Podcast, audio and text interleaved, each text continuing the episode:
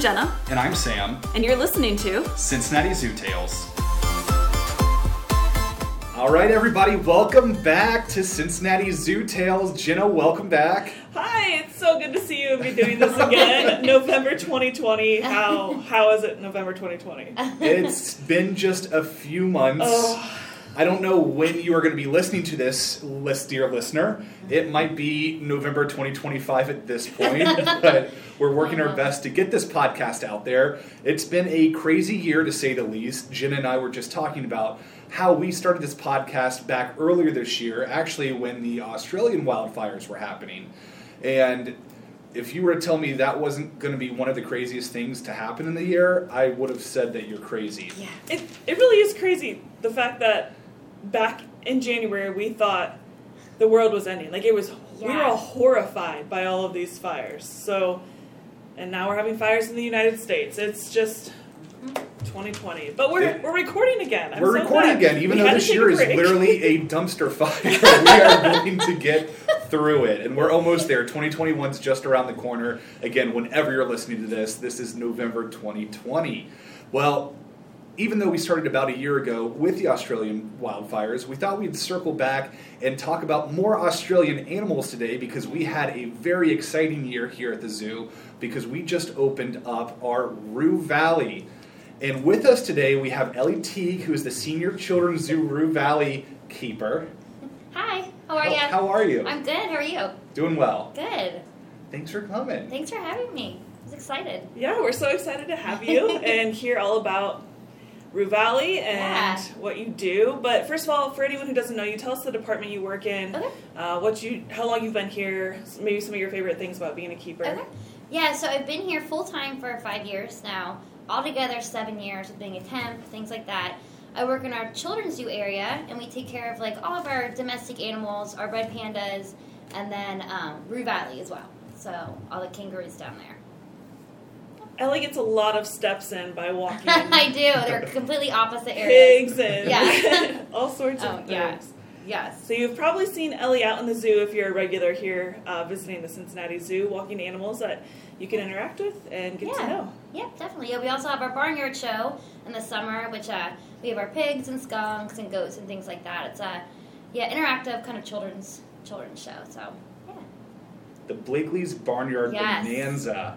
Everything from goats painting to ducks running Yes. to uh, Skunks moonwalking. skunks. it's everything in between. exactly. So to add on top of that, her plate with the barnyard bonanza, we thought, what better way than to get a animal that hops all over the place and get some kangaroos in here at the zoo. Yes, the kangaroos. They're awesome. What has it been like opening a new habitat? I mean, again, 2020, things have been different. I'm sure that has affected you in a lot of ways, but I know back in 2014 we opened Africa, and that was a lot. Um, Yeah. it- it- there's a lot to do. You have to make sure you have all the tools you need and get to know new animals. So, Yeah. uh, how has that been going? So it's been going. It's good. There's definitely challenges, um, logistic challenges. Literally, like anything from like habitats to diets to managing a mob, kangaroos in general. Um, every day's different. And you run into problems that you've never even thought of before. Then it's like so obvious once they happen. You're like, okay. Um, but yeah, every day is different. So especially with uh, new animals coming in, dynamic changes. We've gotten, I think, gosh, in the past month, four new kangaroos two separate times. So adding animals into the mob adds a new dynamic. So every day is different. How many kangaroos do we have, and are they all male? All male kangaroos, ten total. We have uh, three grays, and then the rest are west. I'm sorry, three reds, and the rest are western grays. Now, are those, as far as kangaroos go, because I know that kangaroos vary in size, Yes. are those bigger kangaroos? Are they smaller kangaroos? The reds are actually the world's largest marsupial, so they are going to be massive. They um, right now they're young. I think they're around two years old, um, but they can be up to 200 pounds and six feet tall. I think um, average is like five and a half, but they can be six feet tall. They're super powerful. And the grays are um, a little smaller, around a 120, um, not as big. Um, but we actually have one Max who's four, and he is just as big as the reds are now. So he's pretty huge compared to all the other grays. So I saw Max yesterday, and he's gigantic. Right? He's Yeah, ginormous. yes. Yeah. And he's so inquisitive. He's going He everywhere in the yard. Yeah, so he's friendly and. I remember the first time I came through, Ezra was the friendly one. Yes, Are, is Max just as friendly? So not as much. The Reds seem to be uh, more uh, more comfortable with people. They came from a private facility. It's called uh, Timba Avati, I think. Um, so they were more used to being closer to people than the Greys were. Um, a lot of our Greys, they came from three different zoos. So um, they were on like walkabout exhibits, but they could get away from people. Um, so they, you know, kind of kept their distance. The Reds were in closer proximity to people, so they are more comfortable with people. Ezra, yes, is definitely he was a hand raised rune, so he is the one that will come to the strollers, that will kind of see what everything's going on in the path. So he's super friendly. The Greys still are a little, um, you know, they just keep their distance a bit. I mean, it's they're figuring it out, and I'm sure Exactly. as things go on and more people come, it'll they'll be more and more comfortable. But it is one of the coolest things and something we're proud of. Here is we give our animals a choice. So if the if the roos want to be far away, they can totally hang out Absolutely. off on their own, um, munching on what Oh hay, gosh. grass, bamboo. Yes, so they we've horticulture did an amazing job with everything they put in there. The roots have definitely decimated all the bamboo. Anything like that was growing on the ground, they have annihilated it. Um, now their favorite thing is grass right now.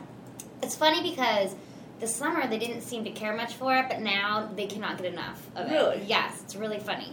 I wonder if the season changes the taste. I of know. it. I think so. I think so. Um, yeah, but we also give them hay throughout the day. They get grain and um, produce, some produce um, for training and things like that. So, What type of produce did they get? so sweet potato. We're kind of like since they are new, we're kind of trying to try different things, see what they like. So, trying sweet potato, carrots, apple. Um, somebody I know from a different zoo said they give theirs blueberries, and they seem to like. We haven't tried that yet. Um, but yeah, just things like that. That we have lettuce. They love all different kinds of lettuce too. So that's actually lettuce seems to be a big favorite, funny. I wish I liked lettuce. Me too, right? Right. I know. I look at these animals' diets, and they're just pristine. They're I just know. Like, it's like the model healthy eater. Oh my gosh, they eat so much better than I, I do. know. Most of us do. In the wild, would they be eating grass mostly then? Yeah, so they um yeah they eat grass, they eat leaves, things like that. Um, things that are growing. The um, what is it? The grasslands. So they live in like the grasslands, the desert. So like anything, yeah, leafy that they can find, any kind of brush they eat. So Cool. yeah, Can you tell us a little bit about their lifespan? How long do they typically live? yeah. So they can live to be the reds can live to be um, mid twenties. Um, in the wild, and then the grays not so long. It's like mid teens, mid to late teens. So yeah, and they're all pretty young. The ones we have now, age uh, ages between two, around two, um, and uh, like Max is our oldest, who's four. Yeah, so they uh, they're pretty young. And is their plan to stay here for their entire life? Yes, the plan is to keep them here for their whole life. They're forming a mob now, and everybody's getting to know each other, getting super comfortable. We are planning to get some more, um, so we're going to add to that mob. Um, and it seems like the more we get, the more comfortable they are.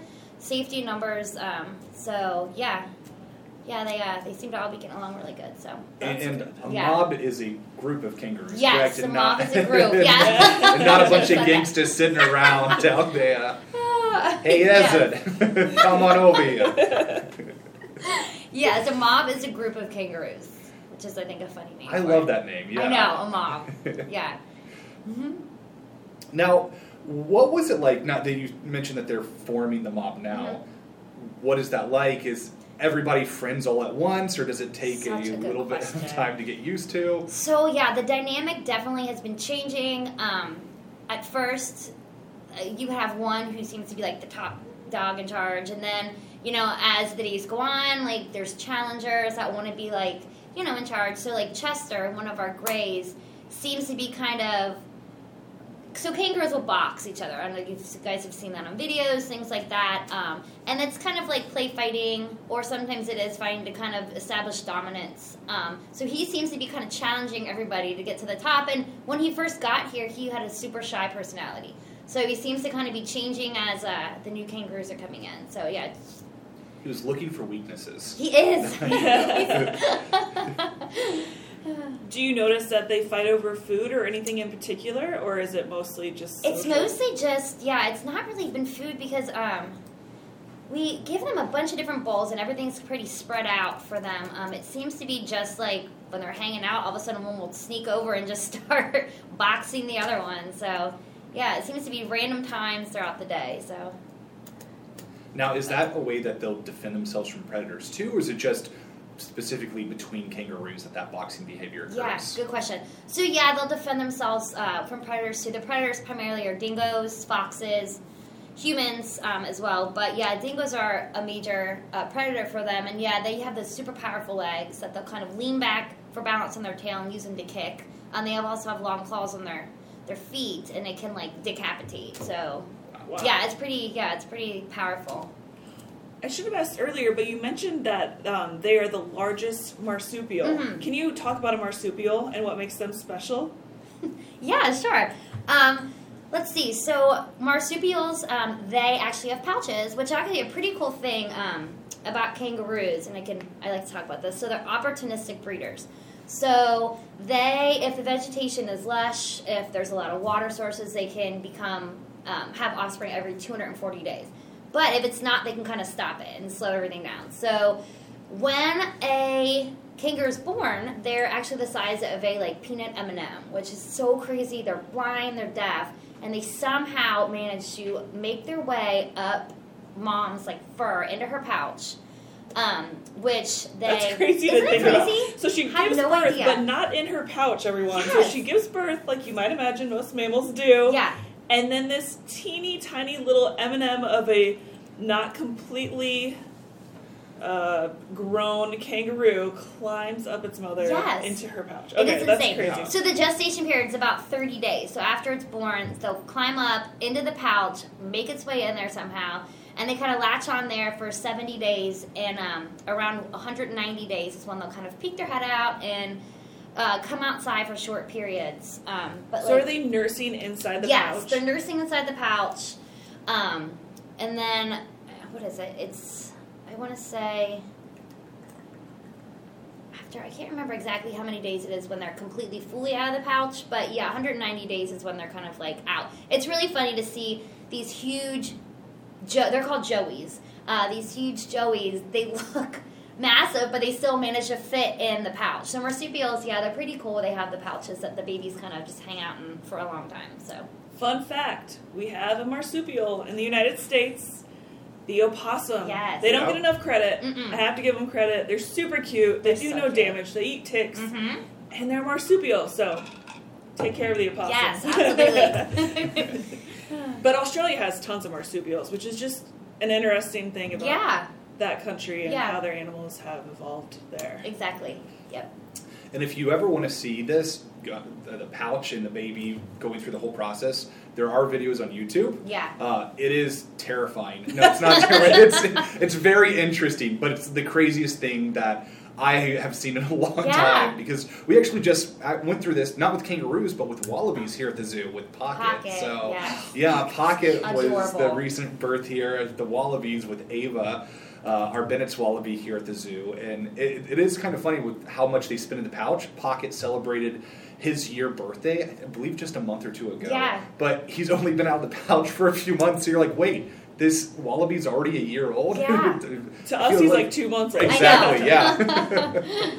Yeah. now, how I'm I'm just interested because this is a new habitat that we have. We're bringing kangaroos in to the zoo, Mm-hmm. and the children's zoo didn't have kangaroos. How do they get keepers ready for new animals that are coming in? Is this experience that you already had, or is this practice that you get um, just through practical Yeah. experience with your other animals? Another really good question.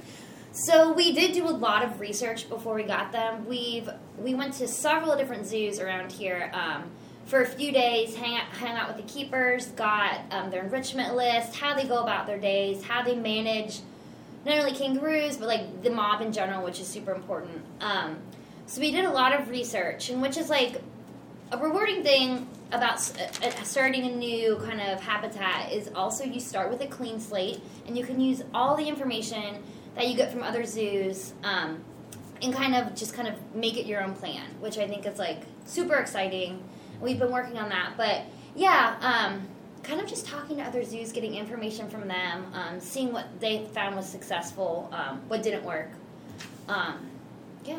What you mentioned enrichment, which we both love, Love so it. much. and have you found something that the kangaroos love? So, not exactly, not not yet completely. Like I said, we're still kind of getting to know what what they like, but they seem to. We've been putting out um, feeders, so like different hay feeders to kind of instead of just kind of putting it on the ground, just to kind of give them something to manipulate, pull the hay out with. Um, our enrichment volunteer enrichment committee made us some feeders as well, like long wooden feeders with holes in it where we can stick browse in. They seem to kind of like to pull and reach and grab those out.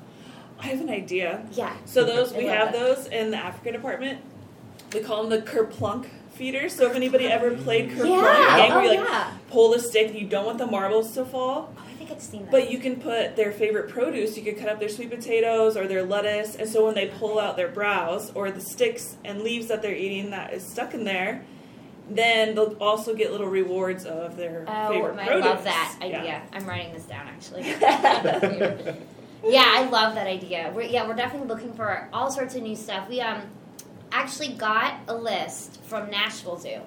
Um, which they have a walkabout there, a bunch of kangaroos. So we have their whole entire list of enrichment. Um, we definitely want to start.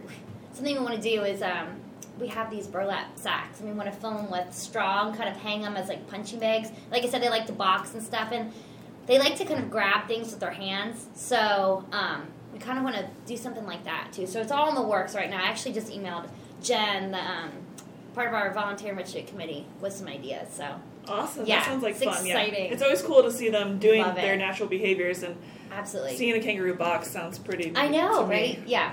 Now, my enrichment idea is on the opposite of that: is make a paper mache stroller because they are obsessed with strollers That would be come perfect. to Don't- That the would reinforce I, that. I know, I know. That's why it's on the opposite end.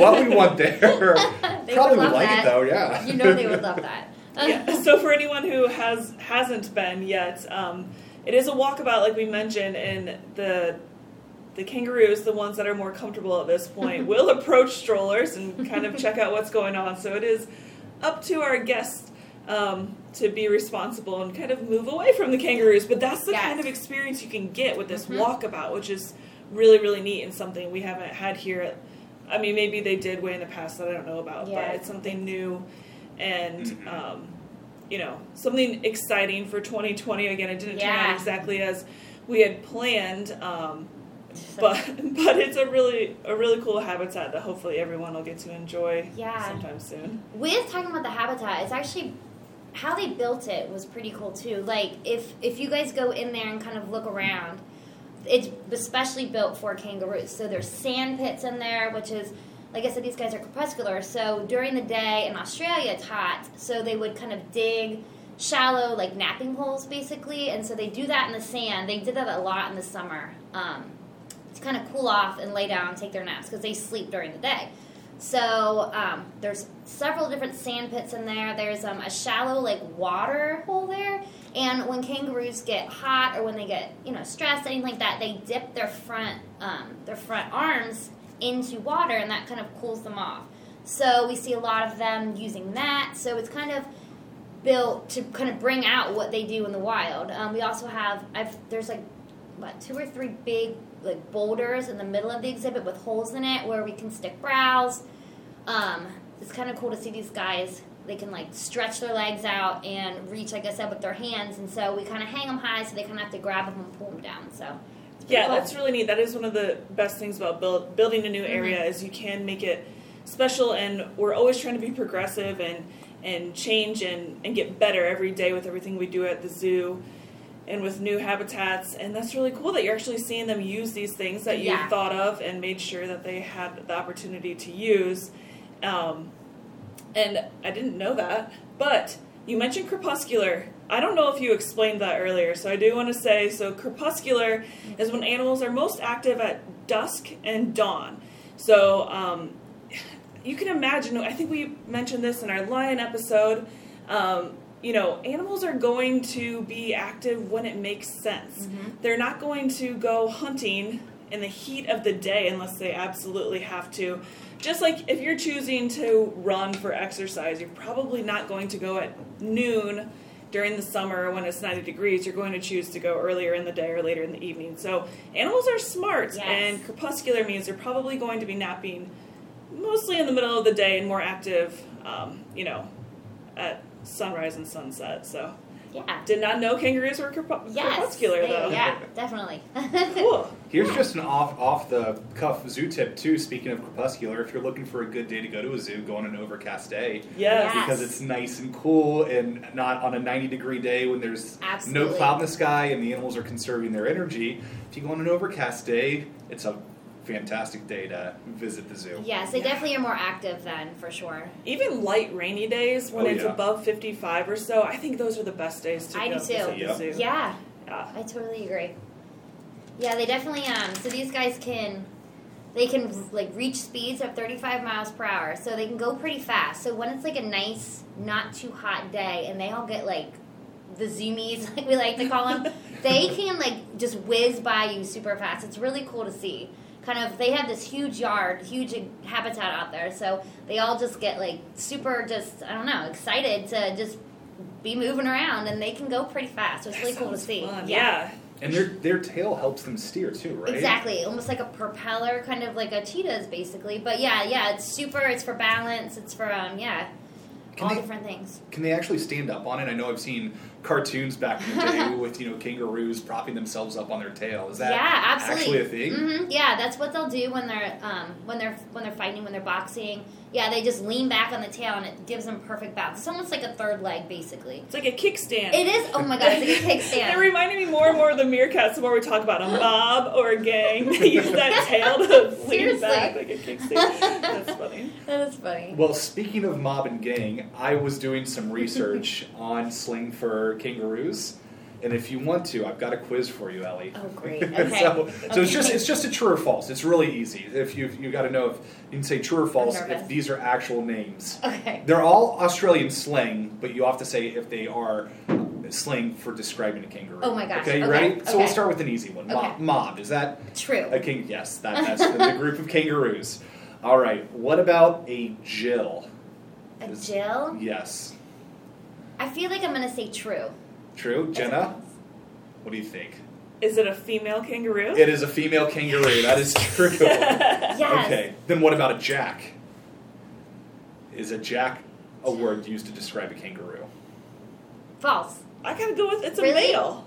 Male, right? Maybe It's, it's male. Yes. So it is male. So Jack and Jill's. I thought it was a trick males question. and females. that, that would be a good Dang. trick question. What about a dunny? False. False. Jenna, I've never heard that word. I know. Uh, I'll go with false. you're both right. A dunny is slang for toilet in Australia. Oh my That's a, that's a dunny. Okay.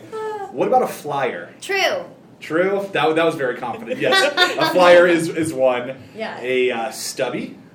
Ow. Mm. That makes me think of a wombat. And I, I don't know. why. like a stubby of them. little I tail. say false. False. I'll go with false. False. You're both right. Yes. Stubby is a beer bottle. Oh, oh my god! Yes. I'm gonna start calling it Has to me a stubby, yeah. All right, here's, we've got two more. Boomers. True. True. True's right. Boomers are male kangaroos. And then we have one last one a dag. False. Dag That is is. Nope. Dag is described, a funny person is called a dag. A dag. I'm not, I am not a dag. I love Oh, you're totally a dag. You are a dag. dag. And- and- oh, love here's the bonus round for the million dollars. True or false? Okay. The U.S. had the TV program Lassie with the border collie dog that would save his owners that when they were in peril. Did Australia have a similar TV show, but with a kangaroo? No. I feel like yes. No. Yes. I feel yes. Ellie says yes. I say no. That would be amazing, though. Ellie wins the million dollars. Wow! Yes. So in the How did I know '60s, there was a program called Skippy. So, so Skippy the bush kangaroo was a program similar to Lassie, where the owners would get in predicaments, and the owner's best friend was Skippy the bush kangaroo. Oh my so gosh. I'm sure there's YouTube episodes. Where did I episodes hear that from? there. Yeah. I A feel like hero kangaroo. I Yeah. know. Right? Interesting. Got to bring Skippy back for 2021. Please. he needs to save us. Oh, was good. amazing. that was fun. Well, we've covered a lot of kangaroo facts here today. We've covered wallaby facts, Australian Yeah. facts. But all these facts, you know, we, we can talk about them all day, but what can we do with this? Yes. Jenna, Jenna, what's the, what's the big question? You know, Ellie, um, we like to end every episode with a what can I do? What could Yes. listeners do? Something small, but that makes an actual difference to help the world in general, but maybe um, it sounds like we might have something more focused towards Yeah. um, our topic today. So, what is your what can I do? So with with the, the bushfires and the fires in Australia, um, a lot of it did come from climate change, and we know that um, and we know that trees they help with climate change. Um, they they help by removing the carbon dioxide in the air and um, releasing oxygen to the atmosphere. So something that you can do from home is to plant a tree. And we talked about something fun would be make it a family tradition to plant a tree. Um, maybe you know I don't know Christmas, Thanksgiving, something like that. Everybody you know once a year plants a tree. There's so many benefits to them. Shade, um, they block wind, attract wildlife, birds, uh, purify the air, um, cleaner water. So they really do it all. So um, yeah, I so think- it'd be a- I think that's perfect because due to these wildfires, we have lost. Um, we've read the most recent number we can find is 46 million acres of trees in Australia. a fifth. I think about a fifth of Australia's forests were burned. Wow. Yeah. And then now, here again, 2020 just keeps coming at us, and we have Oregon, Washington, California, and Colorado all on fire, and you know we're losing trees in the United States. So Mhm.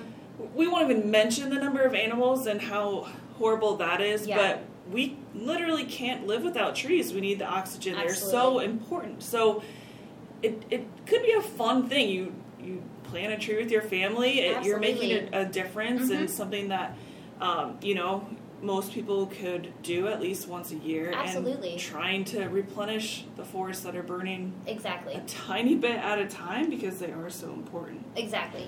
Yeah.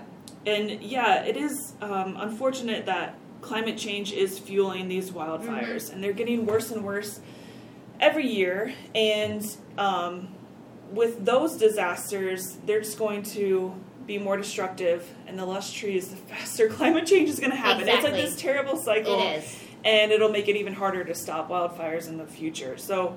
Um, what can I do? I can plant a tree, and you can and teach your kids about trees, or teach Mhm. yourselves. Or, um, for example, if you're getting a, a Christmas tree, you could go to a Christmas tree farm and buy a bulbed Christmas tree and plant a small one Mm-hmm. at Christmas. I'm sure there are much like more affordable options also, Yeah. but just with Christmas kind of coming up and a lot of people thinking about that, I love that idea. I love that idea too. And I wanna do it. Speaking of another recent impact we made, we did sell an update on the shirts that we sold for the Australian wildfires, and we raised well, what was it over two hundred thousand. two hundred and seven thousand dollars. The zoo and our community and our uh, followers all wanted to make such a huge difference. Again, this was back in January of Yeah. 2020. It feels like a year. Oh, you know, a totally different yeah. year from now. But um, since these shirts helped, um, they Yeah. made a shirt that everyone fell in love with. The zoo donated five thousand. Uh, we had private donations, but we were able to send you know over two hundred thousand dollars to Australia to help out with um, you know rescuing native wildlife Mhm. there. And Absolutely. Yeah, so big thank you to everyone who was involved with that effort, Yeah.